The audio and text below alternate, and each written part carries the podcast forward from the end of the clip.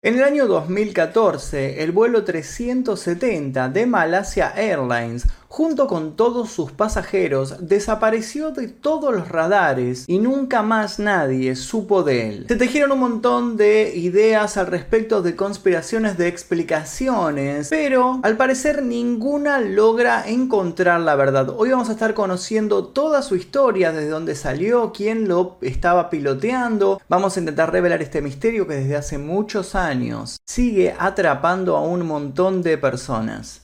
Pero antes de comenzar, les quiero contar que en este canal tenemos tus 10 segundos, en donde youtubers, streamers, artistas promocionan lo que hacen en mis videos. Tus 10 segundos de hoy son para Hardo. Hardo es un artista de trap oscuro que nos quiere compartir sus obras porque sabe que nos va a gustar su oscuridad. Les dejo su canal aquí debajo en la descripción para que vayan a escuchar sus temas. Les muestro un adelanto. Además de eso, les recuerdo que si quieren ver este video y otros sin censura, sin publicidad, 24 horas antes que el resto, tienen que tocar el botón que dice unirse aquí debajo, elegir la membresía número 2 Maestro Oscuro, después ir a la pestaña comunidad y van a encontrar una lista llena de todos los videos sin censura. Ahora sí, sin más demoras, comencemos con el video del día de hoy.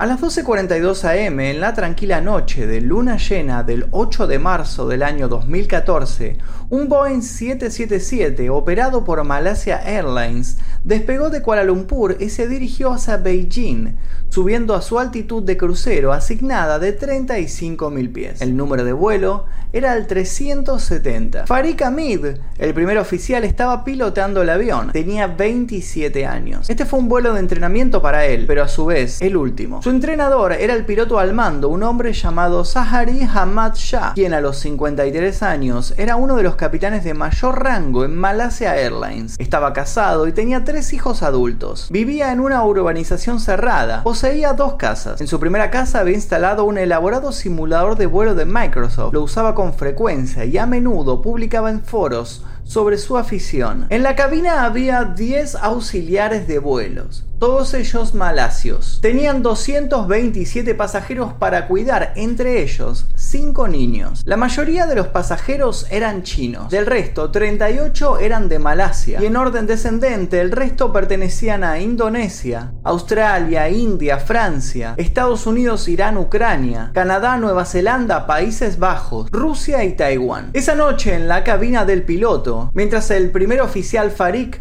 volaba el avión. El capitán Zahari manejaba las radios. Las transmisiones de Zahari fueron un poco inusuales. A la 1.01 am transmitió por radio que se habían elevado a los 35.000 pies. Este es un informe superfluo en un espacio aéreo vigilado por radares, donde la norma es informar cuando salen de una altitud, no cuando entran. A la 1.08 el vuelo cruzó la costa de Malasia y partió a través del mar de China meridional en dirección a Vietnam. 11 minutos más tarde, cuando el avión se acercaba a un punto de ruta cercano a la División de Jurisdicción de Tráfico Aéreo Vietnamita, el controlador del centro de Kuala Lumpur comunicó, Malasia 370, comuníquese con Ho Chi Minh 120 decimal 9. Buenas noches. Sahari respondió, Buenas noches, Malasia 370. No volvió a leer la frecuencia como debería haberlo hecho, pero más allá de eso, la comunicación sonó de lo más normal. Eso fue lo último que el mundo supo del vuelo MH370. Los pilotos nunca se comunicaron con Ho Chi Minh ni respondieron a ninguno de los intentos posteriores de contactarlos. Cinco segundos después de que el vuelo MH370 cruzara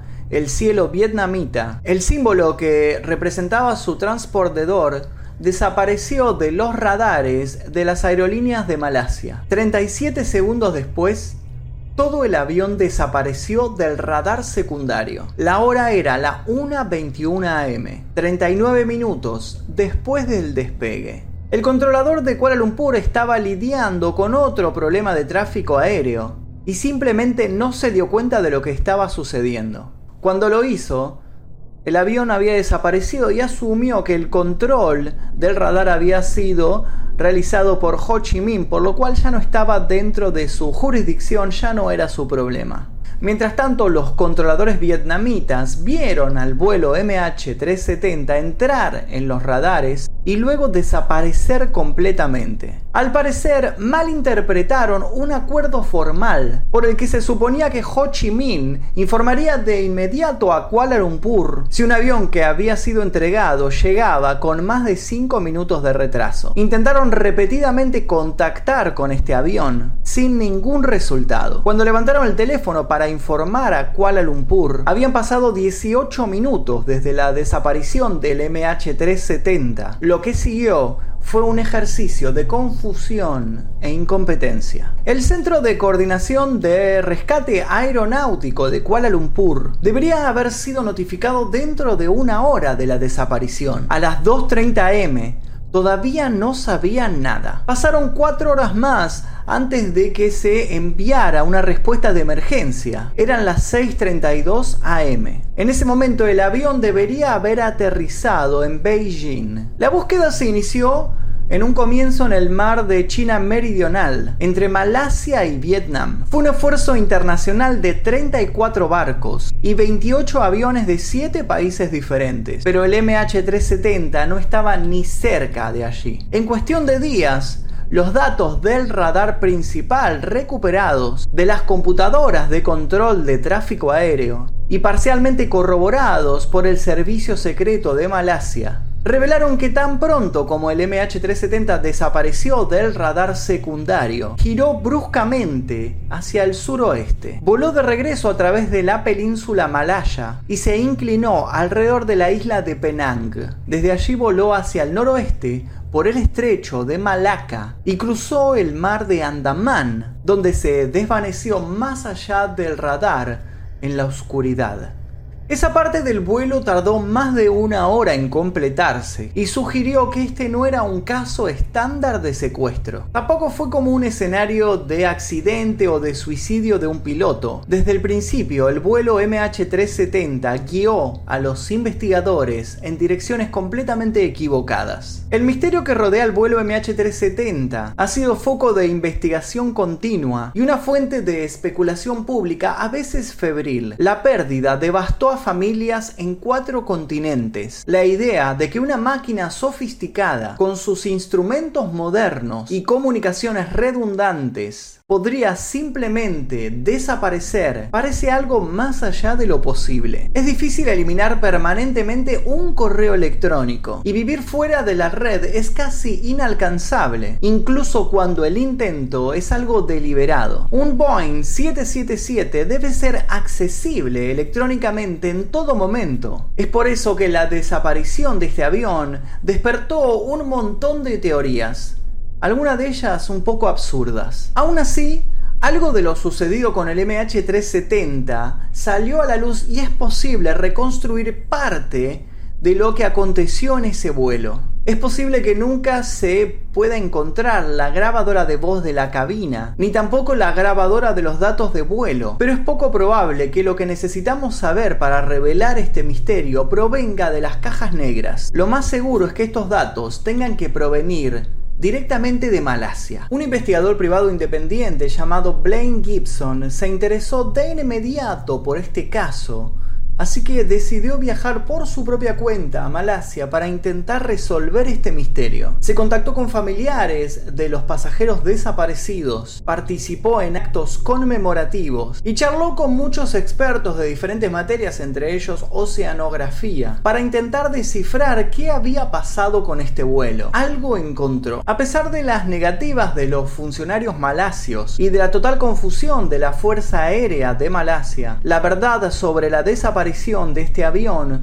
comenzó a emerger rápidamente. Resulta que el MH370 había continuado contactándose intermitentemente con un satélite que estaba en el Océano Índico, operado por Inmarsat, un proveedor comercial de Londres. Y esta conexión continuó durante seis horas después de que el avión desapareciera de los radares. Esto significaba que el avión no había sufrido un hecho catastrófico durante el vuelo, o sea que no había explotado de repente ni había sido impactado por algo, había continuado volando durante seis horas después de borrarse de todos los radares. Los enlaces de la empresa Inmarsat reflejaron que el contenido que estaba preparado para ser mostrado a los pasajeros, o sea, las letras en la pantalla, las indicaciones, las películas, habían sido deliberadamente aislados o desconectados. También hubo dos llamadas telefónicas vía satélite. No recibieron respuestas, pero proporcionaron datos adicionales. El análisis técnico indicó con certeza que el avión había girado hacia el sur. El punto de giro estaba un poco al norte y al oeste de Sumatra, la isla más septentrional de Indonesia. Se ha supuesto con cierto riesgo analítico que el avión voló recto y nivelado durante un tiempo largo en dirección hacia la Antártida. Después de seis horas, los datos indican un descenso muy veloz, hasta 5 veces mayor que una velocidad de descenso normal. Al cabo de uno o dos minutos de cruzar el séptimo tramo de este vuelo, el avión se sumergió en el océano, posiblemente desprendiendo componentes antes del impacto. A juzgar por la evidencia electrónica, este no fue un intento de aterrizaje de emergencia en el agua. El avión se fracturó en un millón de fragmentos al tocar el océano. Pero nadie sabía dónde había ocurrido este impacto y mucho menos el por qué. Y nadie tenía la más mínima evidencia física para confirmar que las interpretaciones de los satélites habían sido correctas. Menos de una semana después de la desaparición, The Wall Street Journal publicó el primer informe sobre estas transmisiones satelitales, indicando que lo más probable era que el avión se había mantenido en vuelo durante varias horas después de desaparecer de los radares, para luego terminar en un choque contra el océano. Los funcionarios malasios finalmente admitieron que esta versión era cierta. Se decía que el régimen de Malasia era uno de los más corruptos de la región. También estaba demostrado ser furtivo, temeroso y poco confiable en su investigación del vuelo. Los investigadores del accidente enviados desde Europa, Australia y Estados Unidos se sorprendieron por el desorden que encontraron. Debido a que los malasios ocultaron lo que sabían, las búsquedas marítimas iniciales se concentraron en el lugar equivocado se concentraron en el mar de China meridional y obviamente no encontraron absolutamente nada. Si los malasios hubieran dicho la verdad de inmediato, esos escombros podrían haber sido encontrados y utilizados para determinar la ubicación exacta del avión las cajas negras podrían haber sido recuperadas. La búsqueda submarina de estos restos finalmente se centró en una estrecha franja del océano, a miles de kilómetros de distancia. Pero incluso una estrecha franja del océano es un lugar muy grande.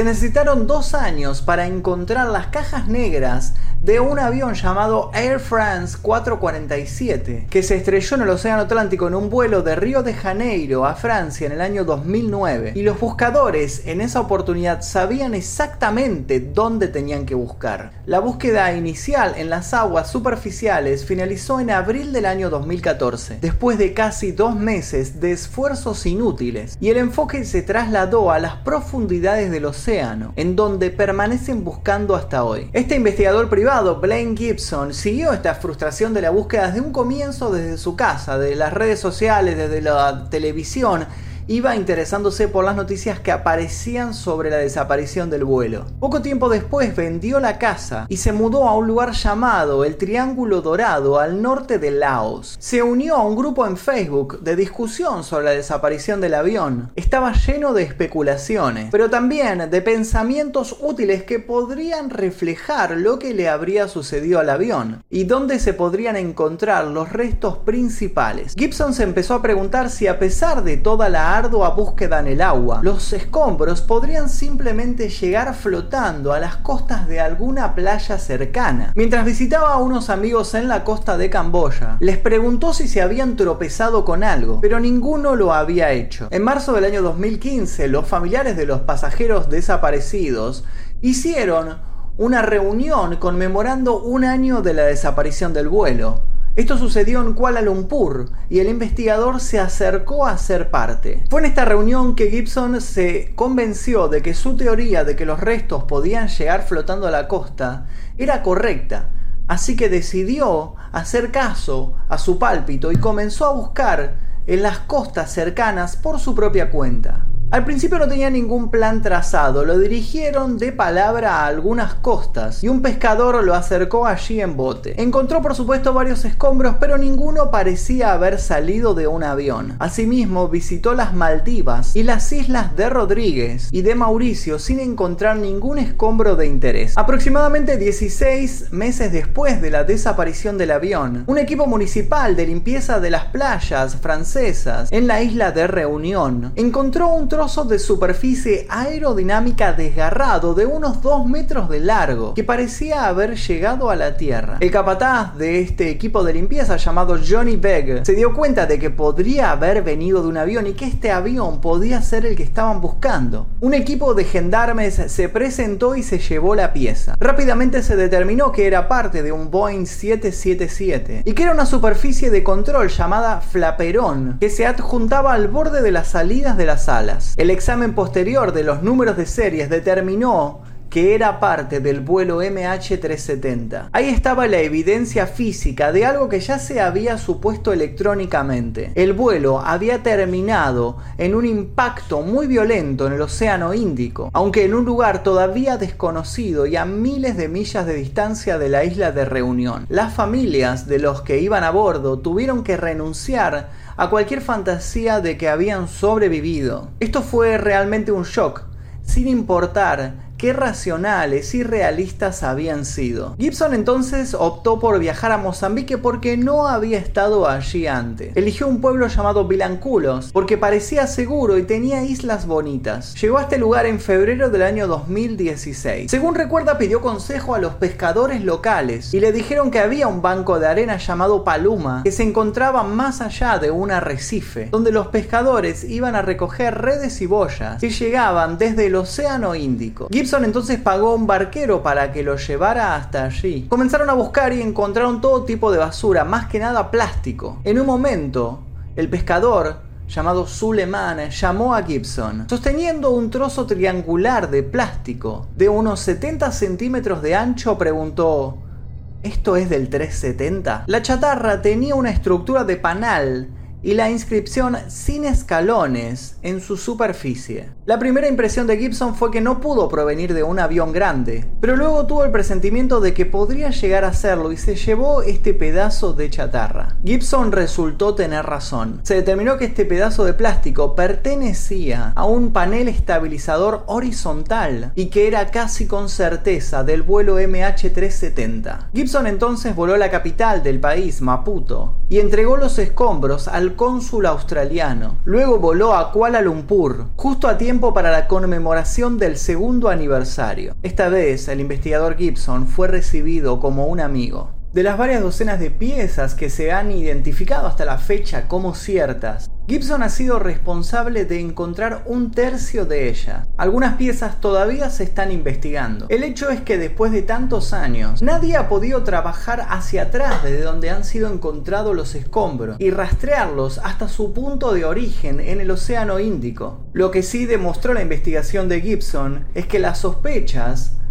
de lo que había sucedido con el avión había sido real. Este avión había permanecido volando durante 6 horas después de desaparecer para luego estrellarse en el océano. Todo tipo de teóricos han aparecido en las redes sociales, mucha gente que asegura saber lo que le sucedió al avión, pero la mayoría de estas afirmaciones ignoran las lecturas de los radares, la afirmación de que el avión se mantuvo en vuelos y luego se estrelló, ignoran los datos que son concretos y que están confirmados. Por ejemplo, una mujer británica que bloguea la red bajo el nombre de Saucy Sailors y hace lecturas de tarot por alquiler, estaba paseando por el sur de Asia con su esposo en un velero oceánico. Ella dice que la noche que desapareció el MH370, Estaban precisamente en el mar de Andaman y vio lo que parecía un misil de crucero acercándose a ella. El misil se transformó en un avión que estaba volando muy bajo, con una cabina muy iluminada, bañado por un resplandor naranja y con un rastro de humo. Mientras pasaba volando, concluyó que estaba en una misión suicida contra una flota naval china que estaba más allá del mar. Ella aún no sabía sobre la desaparición del MH370, pero cuando unos días después se enteró, trazó lo que para ella era la conexión obvia. Incomprobable todo esto, obviamente, ¿no? Pero ganó mucha audiencia. Un australiano, por su parte, lleva años diciendo que encontró el MH370 utilizando Google En aguas poco profundas y completamente intacto. Se ha negado a revelar esta ubicación mientras trabaja en una financiación colectiva utilizando el crowdfunding para ver si la gente le da dinero para ir a explorar este lugar y encontrarlo por su propia cuenta. De hecho, si uno busca en internet va a encontrar un montón de teorías. Algunos dicen que el avión fue encontrado intacto en la selva de Camboya, que fue visto aterrizando en un río de Indonesia, que voló en una deformación del tiempo, que fue succionado por un agujero negro. Incluso un escenario tiene al avión atacando una base norteamericana antes de ser derribado por esta. Un informe reciente en redes dice que el capitán Sahari había sido descubierto con vida y que estaba internado en un hospital taiwanés sufriendo de amnesia. Malasia tuvo que salir a negar este dato. Un escritor norteamericano llamado Jeff Wise planteó la teoría de que los datos electrónicos que brindó el avión por los cuales se pudo trazar todo lo que sucedió después de que desapareció del, del radar, fueron plantados, fueron armados por el servicio secreto ruso y que fueron precisamente los rusos los que hicieron girar este avión para el lado de Kazajstán, en donde aterrizó y fueron todos secuestrados. Propone que este secuestro por parte de los rusos fue hecho para distraer las noticias mundiales de la anexión de la zona de Crimea al territorio ruso.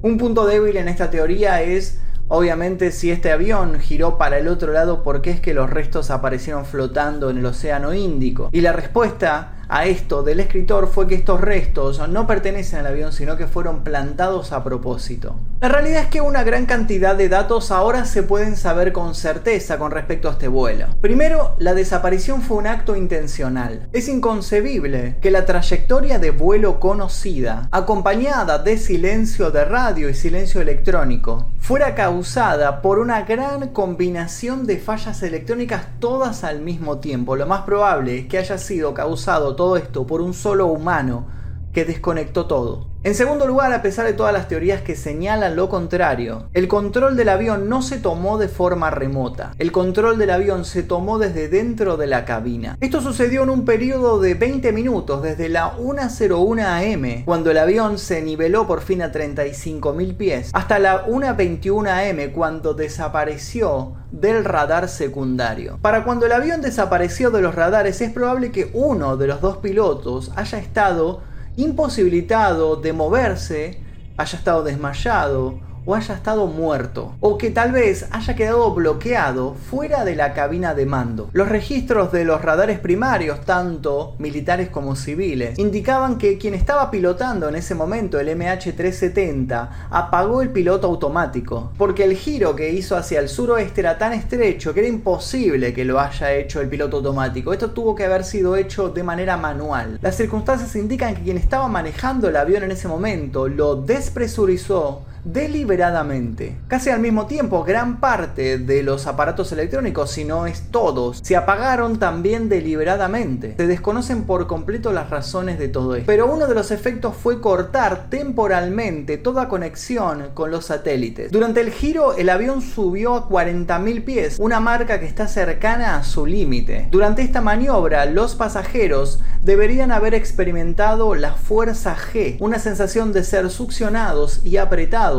repentinamente contra el asiento. El motivo del ascenso fue sin duda acelerar esta despresurización del avión, lo que provocó la rápida incapacitación y muerte de todos los pasajeros. Los ocupantes de la nave quedaron incapacitados en un par de minutos, perdieron el conocimiento y murieron suavemente, sin ahogarse o jadear por el aire. La escena habría estado iluminada sutilmente por las luces de emergencia, con todos los muertos abrochados en sus asientos. A la 1.37 am el sistema automático de reporte no pudo transmitir. Ahora sabemos que este sistema había sido aislado de cualquier comunicación por satélite y que esta desconexión se realizaba únicamente desde la sala del piloto. A la 1.52 am, media hora después del desvío, el MH-37 pasó justo al sur de la isla de Penang, hizo un amplio giro hacia la derecha y se dirigió al norte por el estrecho de Malaca. Cuando este avión giró, el teléfono celular del primer oficial se registró con una torre que estaba justo debajo. Fue una única conexión breve, durante la cual no se transmitió ningún contenido. 11 minutos más tarde, suponiendo que el MH370 todavía estaba sobre el mar de China meridional, un despachador de Malaysia Airlines envió un mensaje de texto instruyendo a los pilotos que contactaran con el centro de mando de Ho Chi Minh. Este mensaje quedó sin respuesta. A lo largo del estrecho de Malaca, el avión siguió volando manualmente. Se supone que todos los que estaban dentro de la cabina estaban muertos en este punto. A las 2.22 am, el radar de la Fuerza Aérea de Malasia detectó el último destello. El avión estaba a 230 millas al noreste de Penang. Tres minutos más tarde, a las 2.25, la caja del satélite del avión volvió a la vida repentinamente. Es probable que esto sucediera cuando se restableció todo el sistema eléctrico y el avión fuera represurizado al mismo tiempo. Cuando la caja del satélite se volvió a encender, envió una solicitud de inicio a Inmarsat. La estación terrestre y se realizó el primer enlace. Sin que nadie en la cabina del piloto lo supiera. La distancia relevante y los datos Doppler se registraron en esta estación terrestre y es por eso que sabemos todos los datos actualmente. Unos minutos más tarde, un despachador hizo una llamada telefónica al avión. La caja del satélite aceptó el enlace, pero la llamada nunca fue respondida. Un valor Doppler asociado mostraba que el avión acababa de dar un gran giro hacia el sur. Para los investigadores, el lugar en donde sucedió esto se conoció como el giro final importante. Su ubicación es crucial para todos los esfuerzos que se han realizado, pero nunca se ha concretado del todo. El radar de defensa aérea debería haberlo mostrado, pero este radar parece haber sido apagado por la noche. El MH370 probablemente estaba volando en este punto utilizando el piloto automático, navegando hacia el sur en la noche. Quien quiera que estuviera en la cabina de mando estaba vivo y activo. ¿Fue esto acaso un secuestro? Un secuestro es la solución favorable que aparece en el informe oficial. Es la explicación menos dolorosa para cualquier persona con autoridad esa noche. Sin embargo, tiene un montón de problemas. El problema principal es que la puerta de la cabina estaba fortificada, atornillada electrónicamente y vigilada por una cámara que los pilotos podían ver. Además, pasaron menos de dos minutos entre el casual buenas noches de Sahari al controlador de Kuala Lumpur y el inicio del desvío del avión, con la consiguiente pérdida del transportador en los radares. ¿Cómo habrían sabido los secuestradores hacer su movimiento inmediatamente después de esta comunicación? Y luego también tuvieron la oportunidad de entrar a la cabina del piloto tan rápido que ninguno de los pilotos pudo tocar un botón para pedir socorro? Cada uno de los pasajeros de la cabina y de la tripulación han sido investigados y despejados de sospechas por equipos de investigadores de Malasia y de China, como también del FBI. La calidad de ese trabajo sin duda es cuestionable, pero fue lo suficientemente minucioso como para haber descubierto las identidades de dos iraníes que viajaban con nombres falsos con pasaportes robados, pero que sin embargo no buscaban nada más que asilo político en Alemania.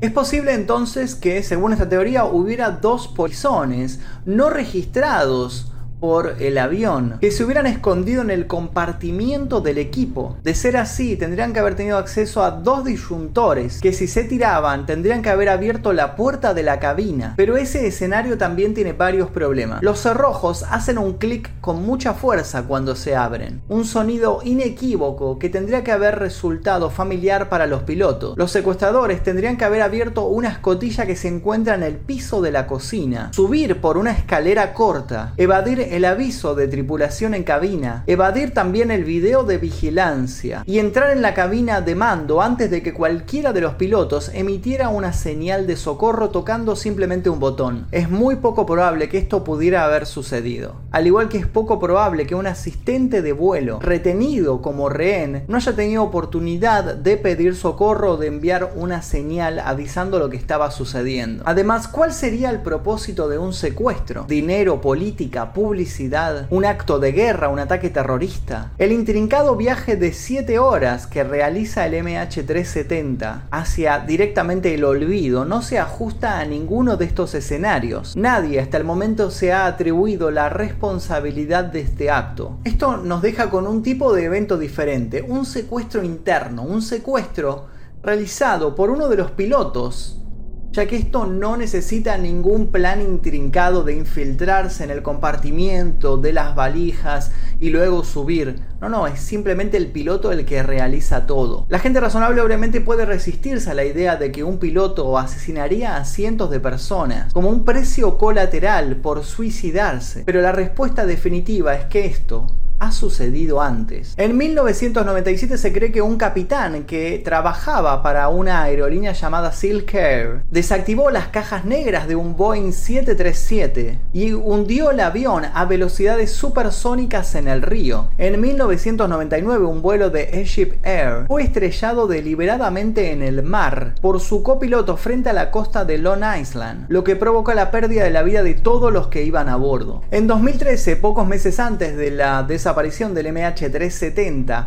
un piloto de un vuelo de Lambo Zambique voló el jet desde la altitud crucero hasta el suelo, matando a los 27 pasajeros y a toda la tripulación. El caso más reciente es el de Airbus de German Wings, que se estrelló deliberadamente en los Alpes franceses el 24 de marzo del año 2015, lo que también provocó la pérdida de todos a bordo. En esa oportunidad, su copiloto, Andreas Lubitz, había esperado a que el piloto utilizara el baño y luego lo dejó afuera de la cabina de mando. Lubitz tenía antecedentes de depresión y como descubrieron más tarde las investigaciones, había realizado un estudio del vuelo MH370 un año antes. En el caso del vuelo MH370 es difícil ver al copiloto como el perpetrador. Era joven y optimista y según los informes estaba planeando casarse. No tenía antecedentes de ningún tipo de problema o dudas. Volaba un glorioso Boeing 777 en un país donde la aerolínea nacional y sus pilotos todavía se consideraban muy valiosos. Es el capitán Zahari quien plantea algunas preocupaciones. La primera de ellas es su representación en los informes oficiales como alguien irreprochable, un buen piloto y un hombre de familia plácido, al que le gustaba jugar con un simulador de vuelo. Esta es la imagen promovida por la familia de Zahari, pero se contradice con múltiples indicios de problemas que obviamente se han pasado por alto. La policía descubrió aspectos en la vida de Zahari que deberían haberlos hecho profundizar más. Zahari a menudo se sentía solo y triste. Su esposa se había mudado y vivía en la segunda casa de la familia. Como él mismo admitió a sus amigos, pasó mucho tiempo paseando por las habitaciones vacías, esperando que pasaran los días entre los vuelos. Estaba en contacto con sus hijos, pero ya habían crecido y se habían ido. El desapego y la soledad que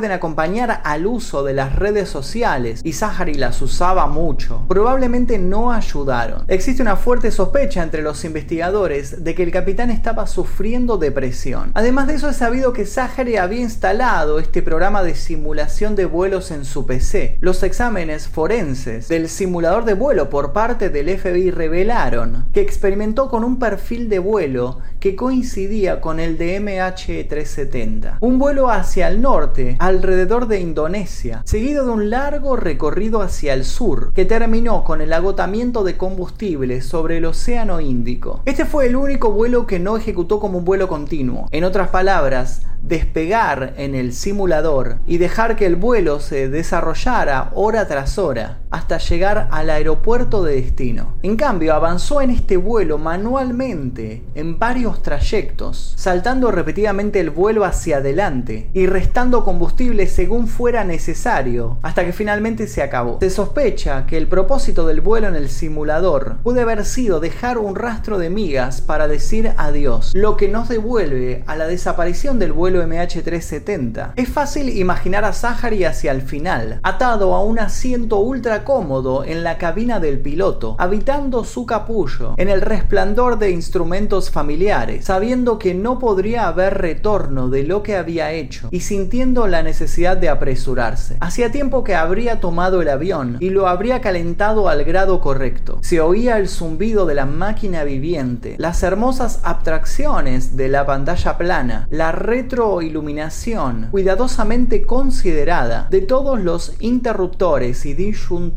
Hubo un suave zumbido del aire corriendo. Alrededor de las 7 a.m., el sol salió por el horizonte oriental, a la izquierda del avión. Unos minutos más tarde, iluminó el océano muy por debajo. ¿Sahari ya había muerto en el vuelo? En algún punto del vuelo podría haber vuelto a despresurizar el avión y poner fin a su vida. Esto es discutido y lejos de ser cierto. De hecho, existe cierta sospecha a partir de las simulaciones de agotamiento de combustible que han realizado los investigadores de que el avión, si simplemente se hubiera dejado solo, no se habría hundido tan radicalmente como sugieren los datos satelitales. Una sospecha, entre otras palabras, que alguien estaba en los controles al final, ayudando activamente a estrellar el avión. De cualquier manera, en algún punto de este último trayecto, después de que los motores fallaran por falta de combustible, el avión entró en una gran picada en espiral, con velocidades de descenso que pueden haber superado los 15.000 pies por minuto. Sabemos por esta velocidad de descenso entonces además de los escombros encontrados por el investigador Blaine Gibson, que el avión se hizo pedazos apenas tocó el océano. Por ahora las investigaciones oficiales se han agotado. Los australianos hicieron lo que pudieron. Los chinos quieren seguir adelante y están censurando cualquier noticia que pueda inflamar las pasiones de las familias. Los franceses se encuentran en Francia repitiendo los datos del satélite. Los malasios solo desean que el tema desaparezca. Muchos tenían esperanzas de que Ocean Infinity, que había encontrado al submarino argentino desaparecido el Ara San Juan, regresara a la búsqueda nuevamente a intentar encontrar este avión sin costo alguno. De hecho, la empresa tenía ganas de realizar esto, pero para poder llevarse a cabo esta operación necesitaban la autorización del gobierno de Malasia. Pero debido a la cultura política de este país, esta autorización todavía no ha sido firmada. Si alguna vez se encuentran los restos, se descartarán todas las teorías que dependen de ignorar los datos del satélite o el hecho de que el avión voló por una trayectoria intrincada después de su giro inicial desde Beijing y luego permaneció en el aire durante 6 horas más. No, no se prendió fuego instantáneamente y permaneció en el aire 6 horas. No, no se convirtió tampoco en un vuelo fantasma, capaz de navegar y apagar y volver a encender sus sistemas. No, tampoco fue derribado por parte de las fuerzas especiales de algún país. Tampoco se encuentra en algún lugar del mar de China meridional, ni tampoco está camuflado en algún hangar de Asia Central. Lo único que tienen estas teorías en común es que contradicen la información auténtica que poseen los investigadores. Aparte de esto, encontrar los restos y las cajas negras puede lograr poco. La grabadora de voz de la cabina es un bucle de dos horas que se borra automáticamente y es probable que solamente contenga los sonidos de las últimas alarmas, a menos que quien estaba en los controles todavía estuviera vivo y con ganas de dar explicaciones para la posteridad. La otra caja negra, el registrador de los datos de vuelo, proporcionará información sobre el funcionamiento de este avión a lo largo de todo el vuelo, pero no revelará ninguna falla relevante del sistema, ya que ninguna falla puede revelar lo ocurrido. En el mejor de los casos responderá a algunas preguntas relativamente sin importancia, como cuándo se despresurizó el avión y cuánto tiempo permaneció así, o cómo exactamente se apagó la caja del satélite y luego se volvió a encender. Los habitantes de Internet estarían obsesionados, pero las respuestas más importantes probablemente no estén en el océano, sino en Malasia. Ese debería ser el enfoque en el futuro, a menos que sean tan incompetentes como la Fuerza Aérea y el control de tráfico aéreo, la policía de Malasia sabe más de lo que se ha atrevido a decir. Puede que el acertijo no sea tan profundo. Esa es la frustración aquí. Las respuestas pueden estar al alcance de la mano, pero son más difíciles de recuperar que cualquier caja negra. Y hasta aquí el video de hoy sobre la desaparición del vuelo de Malasia Airlines, un misterio que hasta el día de hoy sigue pendiente, hay un montón de gente investigándolo, la mayoría de las pruebas señalan que en realidad lo que sucedió fue que el piloto es el que manejó este, este vuelo, el que mató a toda la gente y luego de permanecer volando 6 horas se tiró hacia el océano. Pero sin embargo hay un montón de gente con un montón de teorías más. Si conoces algunas de teorías, te pido por favor que la escribas aquí debajo, la compartas con todos y podemos debatir sobre lo que sucedió aquí en este vuelo, si fue a propósito, si fue un accidente o qué fue lo que pasó. Espero que te haya gustado este video del día de hoy. Recordad que puedes verlo sin censura, sin publicidad, 24 horas antes que el resto, tocando el botón que dice unirse aquí debajo. Mi nombre es Magnum Mephisto, nosotros nos veremos seguramente en el próximo video. Ah, y además de eso, te cuento que tengo un canal nuevo que se llama El Día Que, por si no te enteraste, en donde estoy subiendo videos bastante parecidos a estos, pero mucho, mucho más cortitos. Si te gustan los videos cortos, te invito a pasar por este canal, o si simplemente seguís, querés seguir viendo videos hechos por mí, te invito también a pasar por El Día Que. Dejo acá un enlace para que hagas clic y vayas directamente, o si no, dejo el link aquí también debajo en la descripción. Eso es todo por ahora, mi nombre es Magnus Mephisto, nos veremos seguramente en el próximo video. Adiós.